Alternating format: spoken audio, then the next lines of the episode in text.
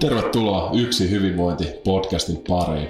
Tänään mä sain studion vieraaksi Niina Karstusen First Beatiltä, joka on uniasiantuntija, palautumisen asiantuntija, joka on analysoinut First Beatin avulla satojen suomalaisten unenlaatua.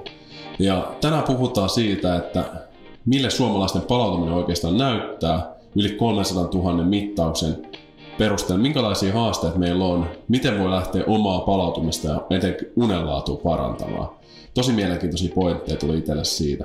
Sen lisäksi me tullaan puhumaan Suomen parhaiten palautuvasta työyhteisöstä. Mistä on kyse tässä kilpailussa, mikä on nyt liikkeellä ja miten siihen pääsee mukaan. Katsi kuunnella loppuun asti, sieltä löytyy ne parhaimmat helmet. Eikö tervetuloa.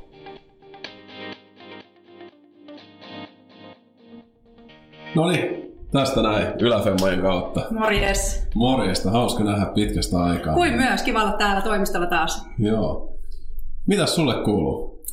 No kiitos, ihan hyvää. Aika kiireinen syksy. Se on meillä tota, syksy ja kevät aina First Beatillä kiirettä aikaa. Ja Joo. Mutta tota, se on positiivista kiirettä. Joo, ja pyritään sitten vähän mittaamaan sitä, että miten ihmiset muutenkin palautuu siinä kiireessä. Nimenomaan. ja se oma palautuminen kyllä, itsekin on nyt tässä syksyn aikana mittaillut, niin ei ole mennyt kauhean vahvasti sillä saralla.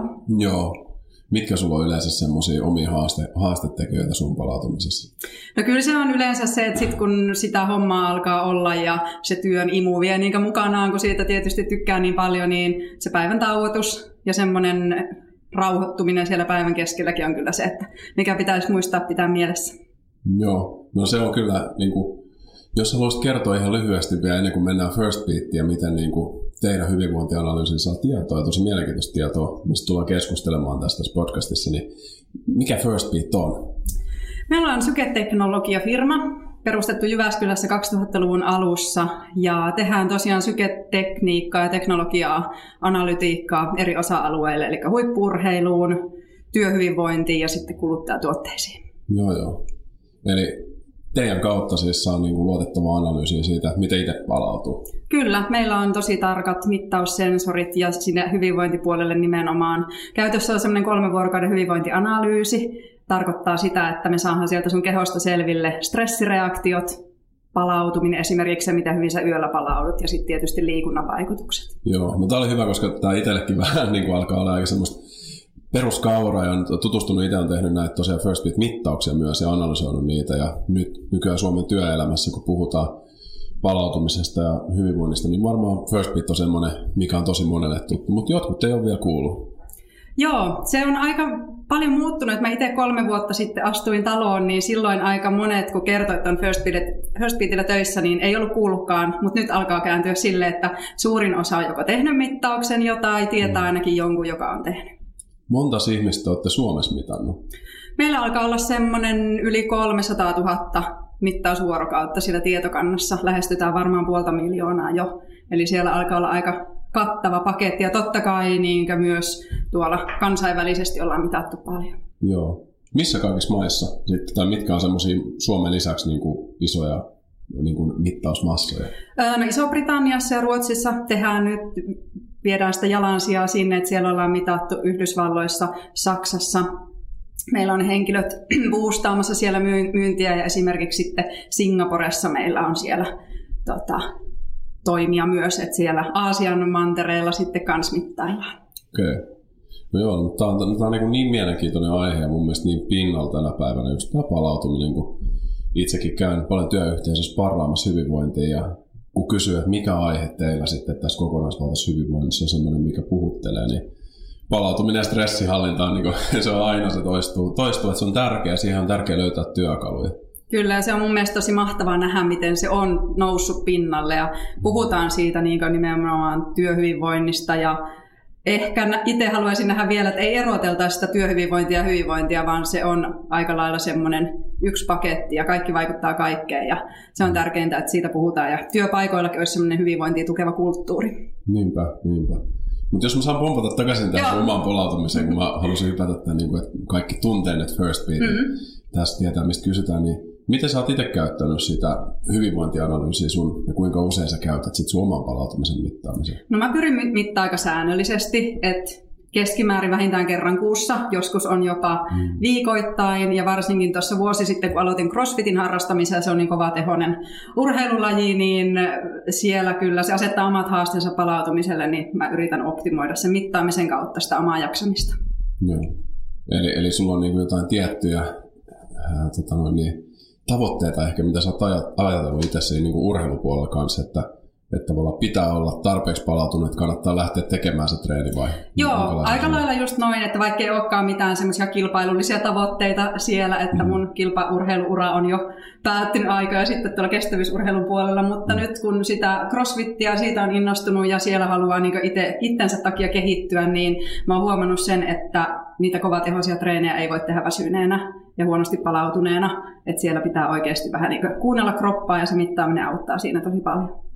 Joo, se, onkin, se on ihan totta, että se on myös yksi niin kuin nykypäivänä aika haaste, kun meitä on paljon tämmöisiä suorittajatyypin henkilöitä työelämässä ja tietää, että se treenaaminen on tosi tärkeä, siihen palautuu kanssa, henkisesti ainakin, mm. niin sitten tämä kynttilän molemmista päästä polttaminen on yksi juttu, että jos on ollut paljon kuormitusta töiden takia, esimerkiksi henkistä ja fyysistä stressiä pikkasen, tai etenkin henkistressiä tulee sieltä ja sitten ei kerke palautumaan, mutta silti pitäisi mennä tekemään se crossfit-treeni, niin Eikä tässä on just niitä haastekohtia. Niin, monesti ajatellaan, että se kovatehoinen liikunta on yksi lisäkuormitustekijä. Se on stressitekijä keholle sillä hetkellä. Totta kai urheilu ja liikunta ja kaikki liikkuminen on pitkällä aikavälillä hyväksi, kun kunto kehittyy, mutta sillä hetkellä se on aina kuormitustekijä. Ja silloin, jos sulla on muutenkin paljon kuormitusta arjessa, niin se voi olla nimenomaan sitä loppuun palaamisriskiä aiheuttaa sitten se kovatehoinen liikunta.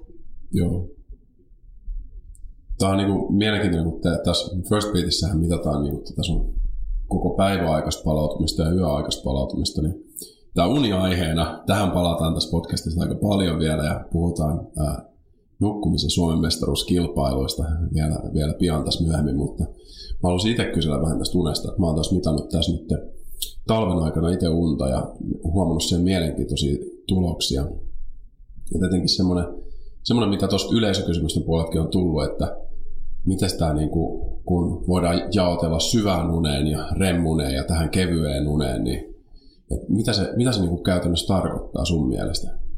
Joo, noin kaikki syvä, kevyt ja REM-uni, nehän liittyy niihin meidän unen vaiheisiin ja siihen meidän unisykliin, mikä siellä pyörii siellä meidän unen aikana. Ja ne oikeastaan se, semmoinen, että miten, millainen se unisykli on, miten paljon siellä on noita vaiheita, niin kertoo siitä, että miten laadukasta se yöuni on. Ja toi unen vaiheet on semmoinen uusi ominaisuus, mikä on nyt ihan viime aikoina tullut noihin mittareihin, että sitä pystytään jo jollain tasolla seuraamaan. Joo, mulla on itse semmoinen niin kuin mielenkiintoinen omakohtainen havainto, että, että mä saan sitä deep sleepia, syvää unta kohtuullisen paljon, mutta sitten tämän mittarin mukaan tota noin, niin olen First Bitillä kattonut ja sitten on kattonut esimerkiksi Oura-mittarilla ja erilaisille, että, että tota, remunta ei tule ihan hirveästi.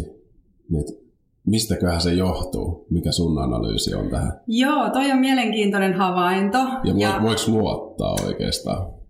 No mä sanoisin, että tiettyyn pisteeseen asti voi luottaa, mutta olisin ehkä vielä vähän skeptinen, koska se on vielä mm. niin uusi juttu. Ja tähän asti unenvaiheiden mittaamiseen on vaadittu aivosähkökäyrää, eli mm. sillä me saadaan niin luotettavasti ne unenvaiheet esille, mutta sykevälivaihtelun perusteella sitä on alettu jo vähän niin haistelemaan, että kyllä sieltä jotain viitteitä siitä saa.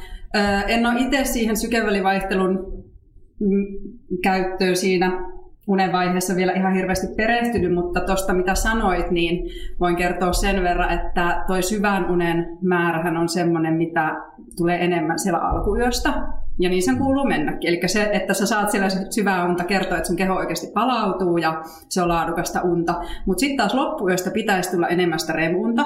Se kertoo siitä, että me palaudutaan niin henkisesti ja aivot palautuu ja se on niin sitä psyykkistä palautumista, niin jos sit se jää siellä vähäisemmäksi, niin se saattaisi ehkä viitata johonkin henkiseen stressiin tai kuormitukseen.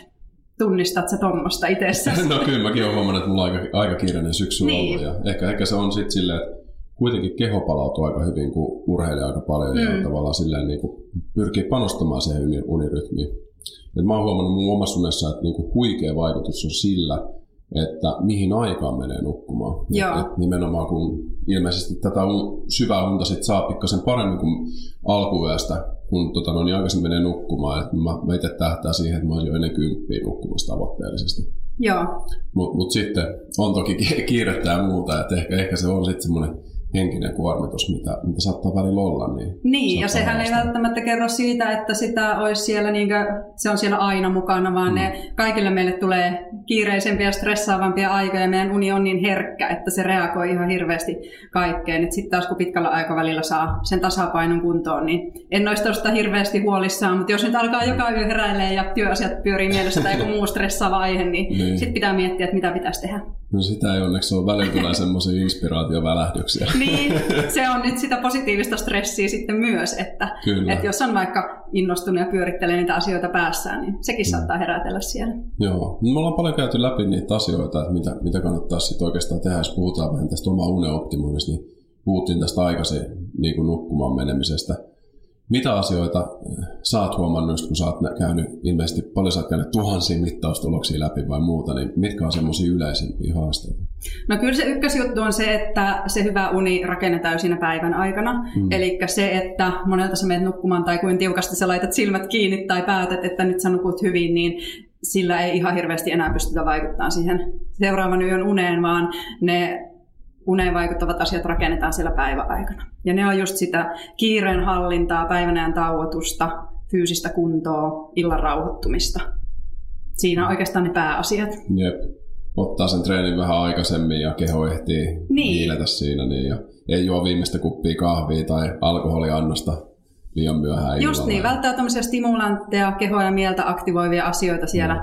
il- ilta-aikaa ja muistaa myös sen, että jos se kroppa käy koko ajan kierroksilla siellä päivän aikana, niin ei se oikein osaa rauhoittua yölläkään. Et mm. Stopattaisi vähän sitä kiirettä ihan vaikka työpäivän keskelläkin. Joo, semmoinen pieni, pieni tota niin otteen hellittäminen on kyllä varmaan semmoinen aika hyvä yleinen vinkki. Ja siihen ja se kanssa, että niinku, kun sitä unta lähtee priorisoimaan, niin kaikki tietää, että kuinka hieno se fiilis on, kun on nukkunut mm. hyvin, ja mitä se vaikuttaa siihen, että mitä saa aikaan. Et tässä on niin kuin paljon tutkimuksikin tullut siitä, että niin kuin voidaan sanoa, että sä oot vähän tyhmempi, jos et sä nukut tarpeeksi. Että se näkyy, näkyy, jos on univajetta. Kyllä, ja se liittyy ihan sinne meidän fysiologiaan ja siihen, miten, mitä aivoissa tapahtuu yön aikana. Että jos sun aivot ei pääse palautumaan siellä yön aikana, niin sinne jää sitä kaikkea kuonaa ja muuta, mitä sinne päivän aikana on kertynyt. Ja kyllä se tukkii sitten sitä.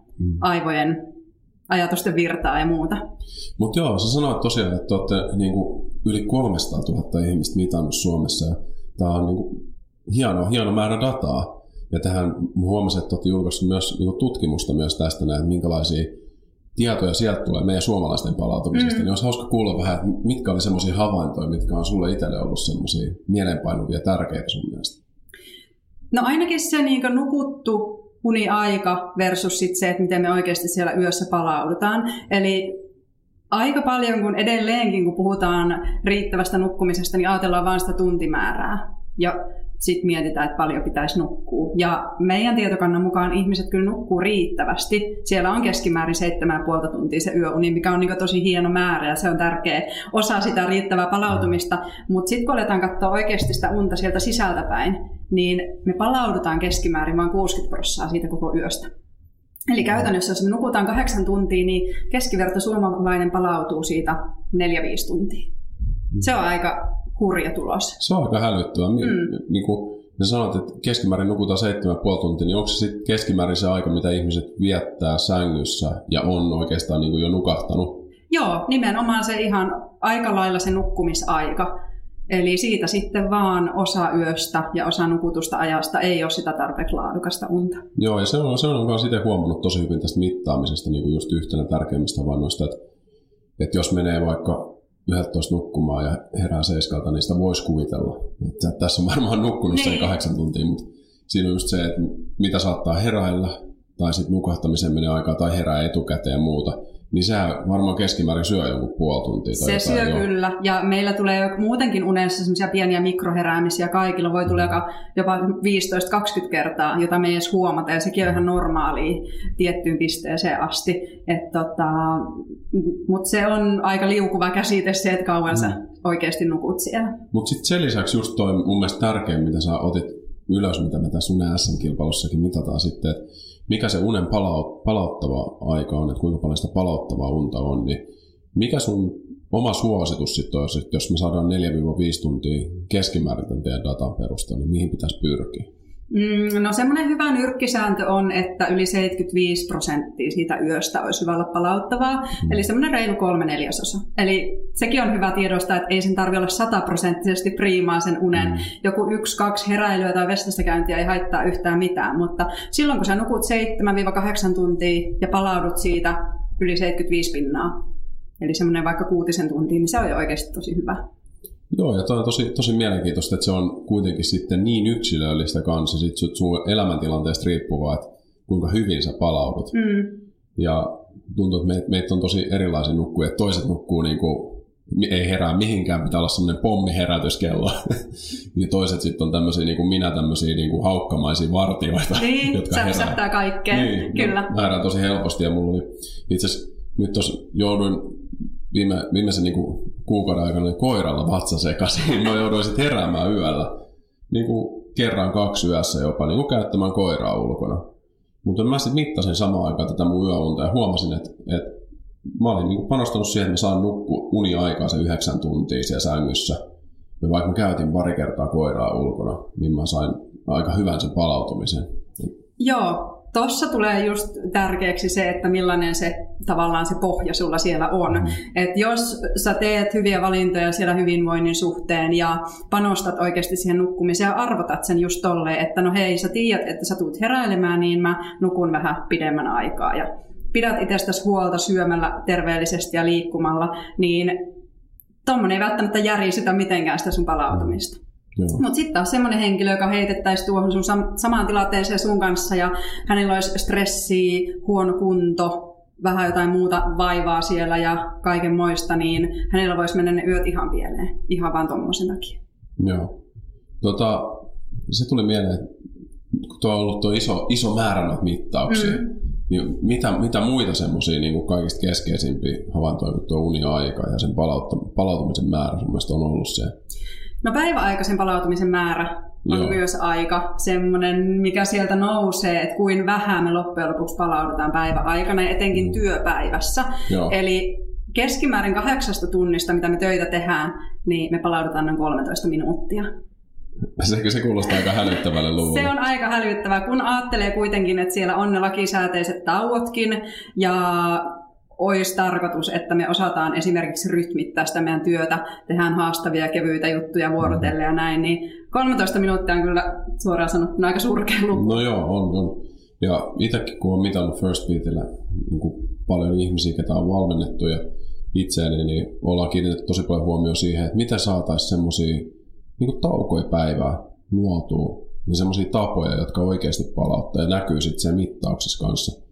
Niin, niitähän on niin kuin erilaisia riippuen, mikä sulle sopii, mm. mutta esimerkiksi joku niin kuin taukokävely ulkona, ja vaikka sen toimistokoiran kanssa, mitä niin. moikattiin äsken tuossa meillä, tai, tai sitten joku mindfulness-harjoitus tai muu, niin ne näkyy siellä aika paljon se mittauksia. Mitä itse katsonut myös mittaustuloksia, kun ihmiset on kertonut esimerkiksi, on tehnyt joogaa, niin aika usein saattaa sitten näkyä päivän aikana ihan oikeasti vihreänä. Joo, ja sillä ei ole niin väliä, että mitä se on, se mm. tauko. Se voi just olla esimerkiksi, että sä lähdet kiertämään korttelin. Eihän se sillä hetkellä näe palautumisena, vaan liikuntana siellä. Mm. Mutta se on silti myös semmoinen tavallaan siitä stressireaktiosta palauttava tauko. Ja mm. en mä nyt muutenkaan istumatyöntekijöille sano, että me taukohuoneeseen istumaan, mm. vaan ennemminkin, että lähdetään vähän nostamaan sitä sykettä. Ja sitten taas, jos tulee paljon puuhailtua, niin sitten sitä voisi vaikka vähän rauhoittua hengittelemällä jossain. Kyllä, just tämä niinku ajatus, että, että löydettäisiin sitä vastapainoa sille meidän tekemiselle. Että niin. jos on ollut tosi busy joku kokous, niin haettaisiin sille sitten vaikka niin kuin sitä rauhaa yksin, tai sitten jos on yksin puurtanut pitkään, niin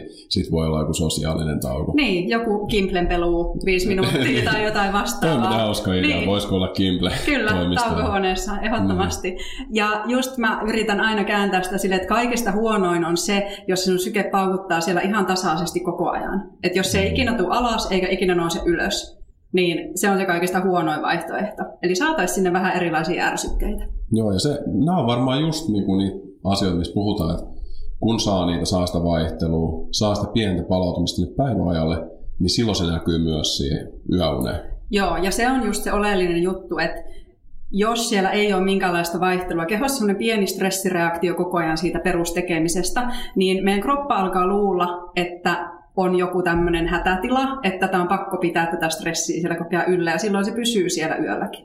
Eli tuommoinen päivän ajan tauotus ja kävelyt ja kaikki tuommoiset opettaa sitä meidän kroppaa, että hei, että nyt on ihan ok relata, niin silloin se osaa tehdä se yölläkin. Se on se pointti siinä. Joo. Aika hauska, mulle tulee niinku ajatus aika usein, mitä mä itse mietin, että missä tilanteessa ollaan oltu, vaikka nyt jos miettii 10 000 vuotta sitten, että jos mietitään, että tämä meidän homo sapiensi historia on nyt joku 300 000 vuotta tai niin kuin todella pitkä aika ja me ollaan nyt tässä niin kuin teollisen va- vallankumouksen aikana edetty nyt aika vähän aikaa kuitenkin, mm. niin miettii, että siellä varmaan löydettiin aika paljon selkeämpiä rajoja sit sille palautumiselle ja stressille, että se, niin kuin se että milloin se meidän tota noin, niin sympaattinen aktiivinen hermosto oli niin kuin päällä ja oltiin tämmöisessä niin kuin aktiivisessa tilassa, niin oli varmaan aika paljon pienempi aika päivästä. Että se, se metsästysretki tai kalastusretki tai joku tota noin, niin, akuutti tilanne. Missä... Niin ja ylipäätänsä se, että silloinhan ne uniajat ja kaikki meni aika lailla sen mukaan, miten aurinko mm. liikkui, milloin se laski. Ja siellä oli joku tyyppi sitten vastuussa sitä vartioinnista, mutta muut sai oikeasti levätä silloin ja mm. olla tekemättä mitään. Ja siihen se meidän keho onkin tottunut, että se ei ole tottunut tämmöiseen jatkuvaan valmiustilaan, mm. mitä tämä nykyinen elämäntapa aiheuttaa. Joo, joo se, on, se on kyllä semmoinen, mikä niinku, musta tuntuu, että helposti katoaa tässä arjessa ajatuksesta, että minkälaisia me ollaan oikeasti totuttu ja me ollaan oikeasti osa tätä luontoa, eikä mm. mitään niin kuin erila, erillisiä kappaleita. Että et se pitää tässä omassa palautumisessakin ottaa huomioon. Kyllä, ja toihan on taas ihan myös evoluution syytä, että me ei osata ottaa näitä asioita huomioon, koska mm. silloin muinoin ne on tullut niin tavallaan, on tehty sitä, mitä on tarvittu, eli hankittu ruokaa, levätty, kun on tarvittu ja lisäännytty, mutta nyt ei ole mitään tommosia, meidän aivoissa ei ole mitään ohjelmoitua terveyskäyttäytymistä. Että se olisikin hienoa, jos evoluutio olisi ohjannut meitä siihen, että mm-hmm. sitten kun kunto alkaa laskea, niin tulee joku hirveä kiputila. Tai sitten jos sä syöt mm. liikaa, niin sattuu mm. johonkin, mutta ei semmoista ole. niin se pitää kaikki tiedostaa. Niin, kyllä. Että ei ole, ei ole mitään semmoista, että okei, että evoluutio on nyt ennakoinut, että susta tulee varmaan myyntihenkilö. Niin. Joten sun pitää sietää kovaa stressiä. Just näin. Mutta tästä niin aasinsillalla siihen, että oletteko te huomannut teidän mittauksessa, kun teillä on tosi paljon dataa, että onko jotain tiettyjä työntekijäryhmiä esimerkiksi, joilla on eniten haasteita palautumisen kanssa? No joo, sä tuossa mainitsitkin myyntihenkilöt, niin kyllä se on semmoinen ammattiryhmä, jolla on keskimääräistä enemmän stressiä ja vähemmän palautumista. Ja se on aika lailla luonnollista, kun miettii, millaista se työ on. Että se on asiakkaiden tapaamista, hen, niin semmoista hektistä, henkistä painetta on varmaan aika paljon, on tulostavoitteita ja kaikkea. Se oma toimeentulokin on siitä riippuvainen. Niin mm. tuommoiset asiat on omiaan vähän pilaamaan sit sitä yöunta. Varsinkin, jos olet vielä mm. ihmistyyppinä semmoinen, että se ei oikein sulle sovellu. Mm. Mitäs muita aloja sulle tulee mieleen tai, tai sitten niin kuin rooleja, missä nä, olet nähnyt erityisesti, erityisesti haasteita? No ylipäätänsä tämmöiset ammattiryhmät, joissa tehdään vuorotyötä, se on ihan semmoinen, joka on ihan niin aina ylikuormitusriski ja se aiheuttaa haasteessa sille palautumiselle, koska siinä aina tavallaan muutetaan sitä kehon luonnollista rytmiä jatkuvasti, niin se on riskinä ylikuormitukselle siellä ja muutenkin henkisesti ja fyysisesti haastava työ, niin se on kyllä semmoinen toinen iso ryhmä. Joo, ja siellä, on, siellä onkin sitten, kun on näitä er-, erityisryhmiä, missä on jotenkin haasteita, jos tiedostaa, että vaikka itsellä paljon stressiä on ongelmia, niin kyllä mä näkisin, että mittaaminen on siinä mielessä tosi mielenkiintoinen keino, että kun saa sen datan, mutta sitten saa myös sen tuen, mikä just tässä hyvinvointianalyysissä on mun mielestä hyvä puoli, että saa sen niin kuin palautteen siitä, että mikä sulla on se haaste, mitä sä voisit lähteä tekemään sille asialle, niin sillä on tosi paljon merkitystä. Se on aika hyvä pysäytys myös ihmisille. Kyllä, ja se on se, mikä erottaa tuon meidän tuotteen monista muista, että siihen kuuluu aina se asiantuntijan palaute, mm. ne tulokset käydään oikeasti läpi. Ei anneta sitä tulkintavastuuta vaan sille henkilölle, että tässä tulokset ja hyvää loppuelämää, vaan mm. käydään läpi, että hei huomaatko, se sun keho reagoi tämmöisiä tämmöisiä asioihin ja mietitään, miten sä voisit tehdä pieniä askelia mm. sinne parempaan suuntaan. Joo. Mitä sä, mitä sä nyt vaikka tällaisen myyntihenkilölle sano, sanoisit, että tässä on, me tiedän, että meillä on, meillä on varmasti paljon myyntihenkilöitä kanssa, jotka kuuntelevat tämän meidän podcastia, mitkä olisivat semmoisia hyviä avaimia tasapainottamaan tätä arkea. Meillä toki tuli näitä aika paljon tässä päiväaikaiset tauot. Ja... Mm.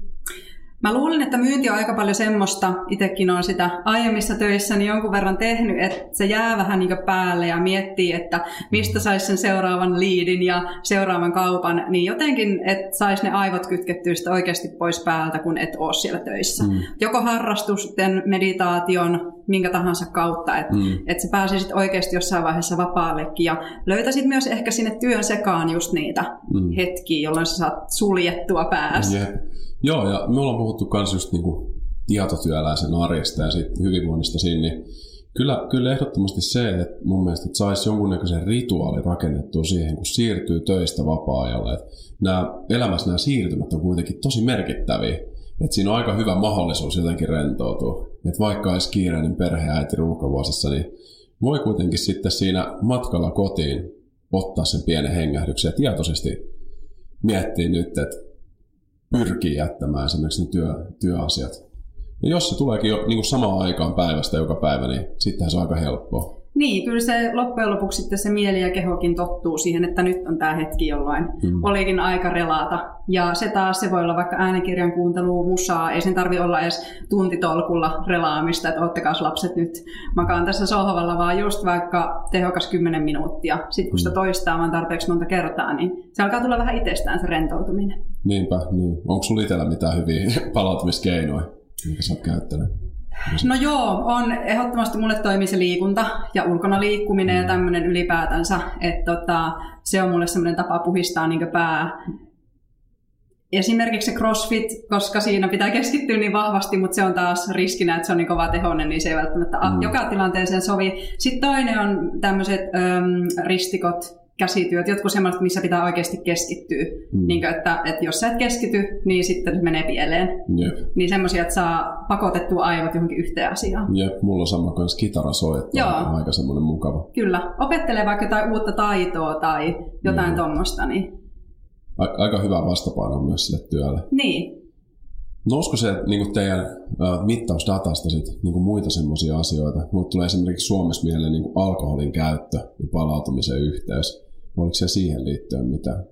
Joo, siellä on semmoinen selkeä huomio, mikä liittyy vähän myös muuhunkin vapaa-aikaan, että me ollaan huomattu, että lauantai on suomalaisten kuormittavin viikonpäivä, okay.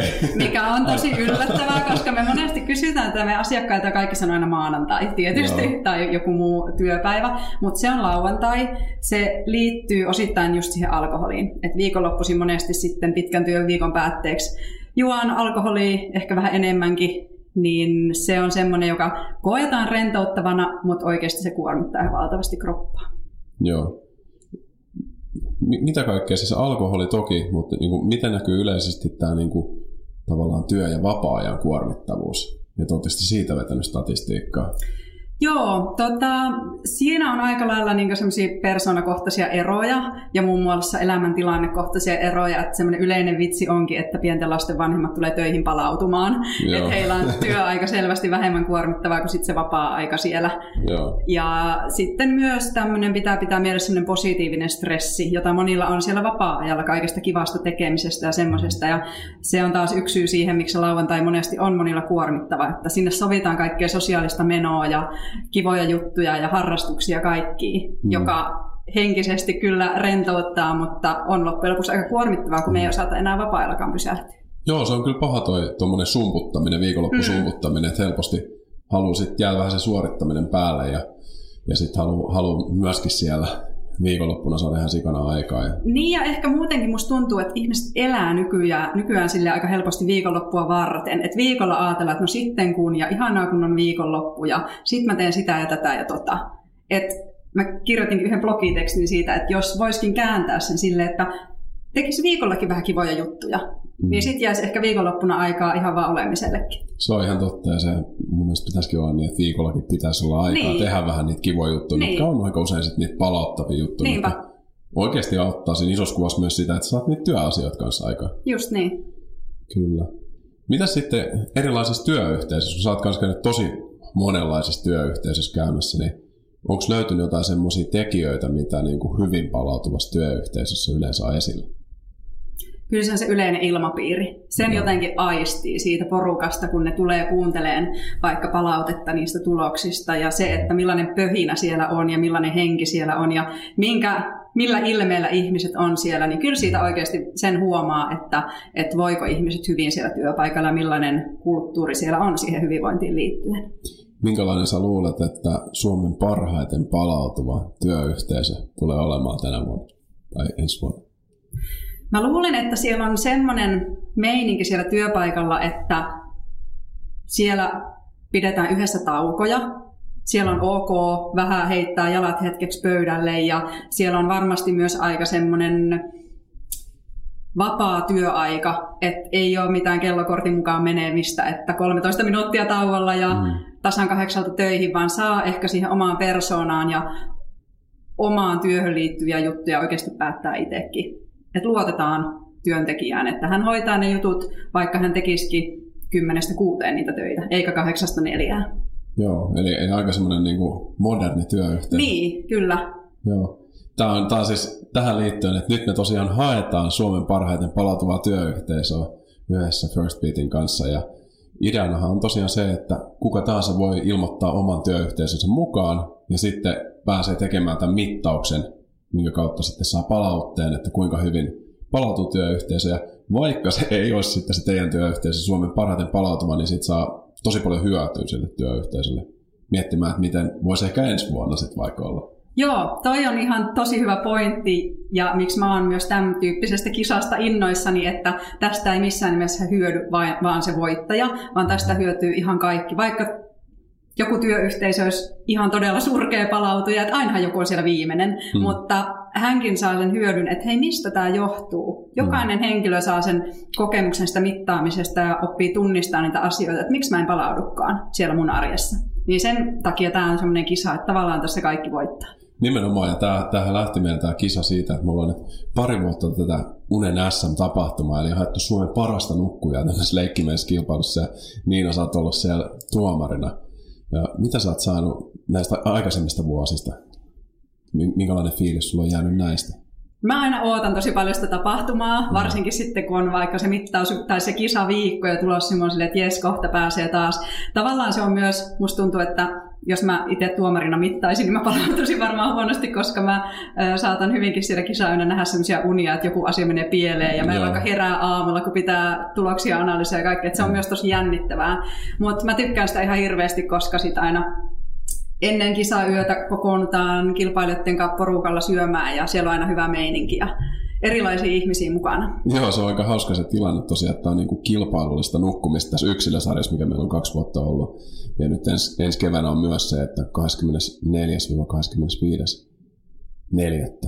pääsee sen jälkeen sen viikolla nukutaan taas tämä kisayö. Ja se onkin hauska, hauska että pitäisi niin kuin tavallaan pienen kilpailustressin alla rauhoittua ja pystyy nukkumaan se hyvä suoritus siihen. Niin, siellä on se kisa-aika 11.7 ja koko se väli arvioidaan, nukuit sä tai et. Eli siinä on mm. oikeasti vähän sitä painetta, että nyt pitäisi nukahtaa. Ja sitten siellä on hauska huomata, kun kilpailijat vähän yrittää psyykata toisiaan silleen, no, että miten sä aiot palautua. Ja vähän semmoista psyykkistä peliä pelataan siellä, mutta tosi hyvässä hengessä silti kaikki lähtee mm. yöpuulle. Joo, ja tänä vuonna oikeastaan haetaan myös yksilösarjan kilpailijoita mutta toi työyhteisösarja on se uusi, uusi tänä vuonna. Ja, ja tosiaan, mitä te nyt, nyt First Beatin otatte kanssa osaa tähän? Joo, me op- otetaan tälleen niin epävirallisesti osaa, että musta tuntuu, että meidät diskattaisiin, jos me otettaisiin ja oikeasti lähdettäisiin kilpailemaan, mutta me muutenkin mitataan koko meidän henkilöstöä keväisiä syksyisiä ja katsotaan vähän siellä, että miten nyt esimerkiksi myyjät versus asiantuntijat palautuu ja niin poispäin. Ja meidän firma lähtee kyllä ehdottomasti mukaan tuohon kisaamaan. Ja mä vähän pelkään, että vaikka me ollaan tämmöinen hyvinvointiyritys, niin me ei välttämättä olla siellä ihan kärkikastissa, kun meilläkin on kuitenkin niin monta ammattikuntaa ja Joo. reissutyötä ja kaikkea. Joo. Niin voi olla, katsotaan miten meille käy. Joo, joo. Mekin ollaan totta kai lähdössä, lähdössä mittaamaan. Ja ideahan siis tosiaan se, että niin kuin mitataan sitä, etenkin sitä yöunen palauttavuutta ja pituutta, ja sen perusteella saadaan sitten se tulos, ja ne, se kaikista niin kuin voittajayritys palkitaan, ja ensimmäistä kolme saa tunnustuksen, mutta sitten myös jaetaan sertifikaatteja parhaiten palautuvat yritykset, Kyllä. niille, jotka ovat olleet keskimääräistä paremmin palautuvia. Joo, verrataan vähän siihen meidän tietokanta keskiarvoa, että paljon siellä tota, suomalaiset keskimäärin palautuu ja kaikki firmat, jotka pääsee sen yläpuolelle, niin saa tämmöisen hyvin palautuvan sertifikaatin.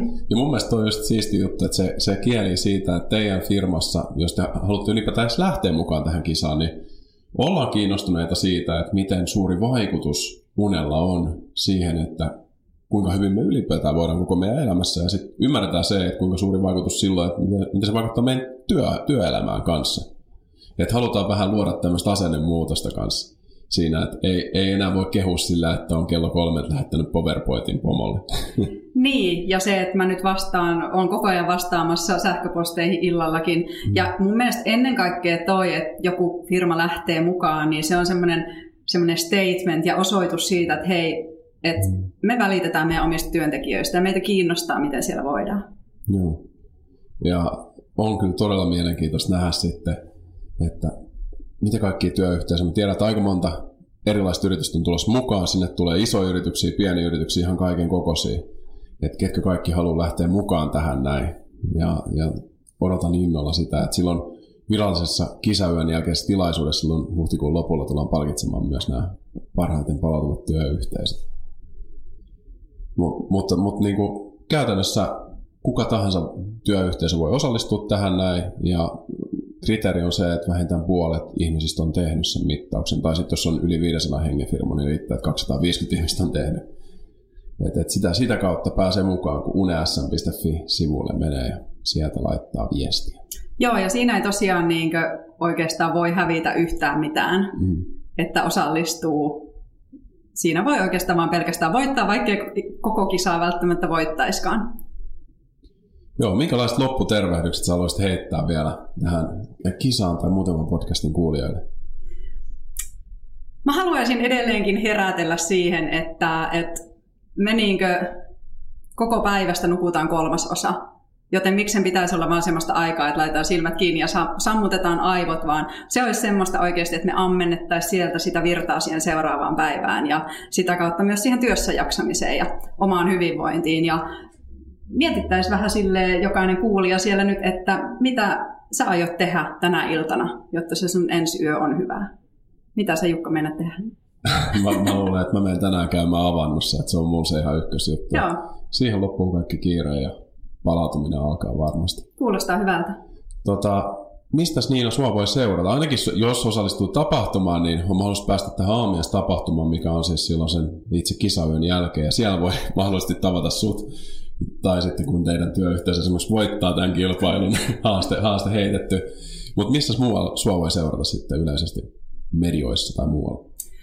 No First Beatin sivulta kannattaa käydä lukemassa meidän blogeja. Mä oon kirjoitellut sinne ja muutenkin meidän asiantuntijat kirjoittaa sinne ihan mahtavia juttuja. Ja meidän somessa voi vilahtaa, että jos haluatte nähdä, että mitä First Beat puuhaa siellä työajalla ja kaikkea hauskiakin no. juttuja, niin hashtag First Beat Works, mitä kannattaa alkaa seuraamaan. Okay, Esimerkiksi huomenna me mennään lounasraveihin Meillä on viikon tykytunti, onkin tämmöinen ei-liikunnallinen, annetaan hevosten juosta ja me vetoa ja syö vähän lounasta siinä, niin Upeata. sitä pääsee Instasta kanssa vähän seuraamaan.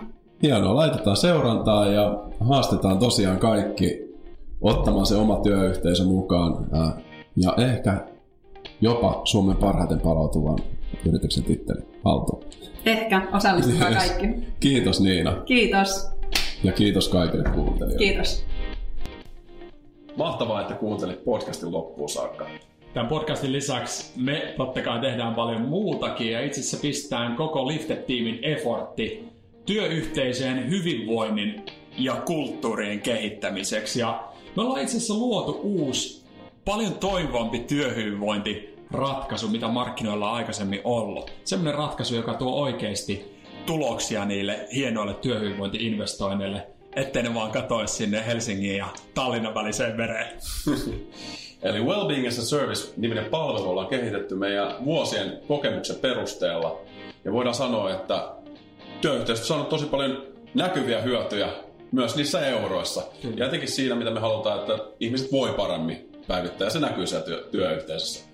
Tämä on palvelu, joka tarjoaa yksilöllistä verkkovalmennusta, jossa ihmiset pääsee kehittämään juuri niitä osa-alueita, mitkä itselle on tärkeitä. Sekä sen lisäksi me tehdään teidän kanssa yhteistyössä hyvinvointisuunnitelmaa teidän organisaatiolle, jossa mietitään sitä, että miten tämä palvelu toimii mahdollisimman hyvin siellä teidän kuukausittaisessa ja viikoittaisessa tekemisessä ja miten live-kohtaamisia ja elementtejä sinne kannattaa luoda, jotta se varmasti onnistuu. Jos tämä ratkaisu kuulostaa yhtään siltä, että se voisi toimia teidän työyhteisössä, niin on meihin rohkeasti yhteydessä. Olit sitten päättävässä tehtävässä tai et. Pistä meille viestiä. Meidän yhteystiedot totta kai löytyy lifter.fi-sivulta, mutta voit pistää meille myös mailia suoraan mulle taneliatlifter.fi tai sitten Jukalle jukka.lifter.fi. Kiitos paljon. Nähdään toivottavasti podcastin tai vaikka tapaamisen merkeissä. Morjens.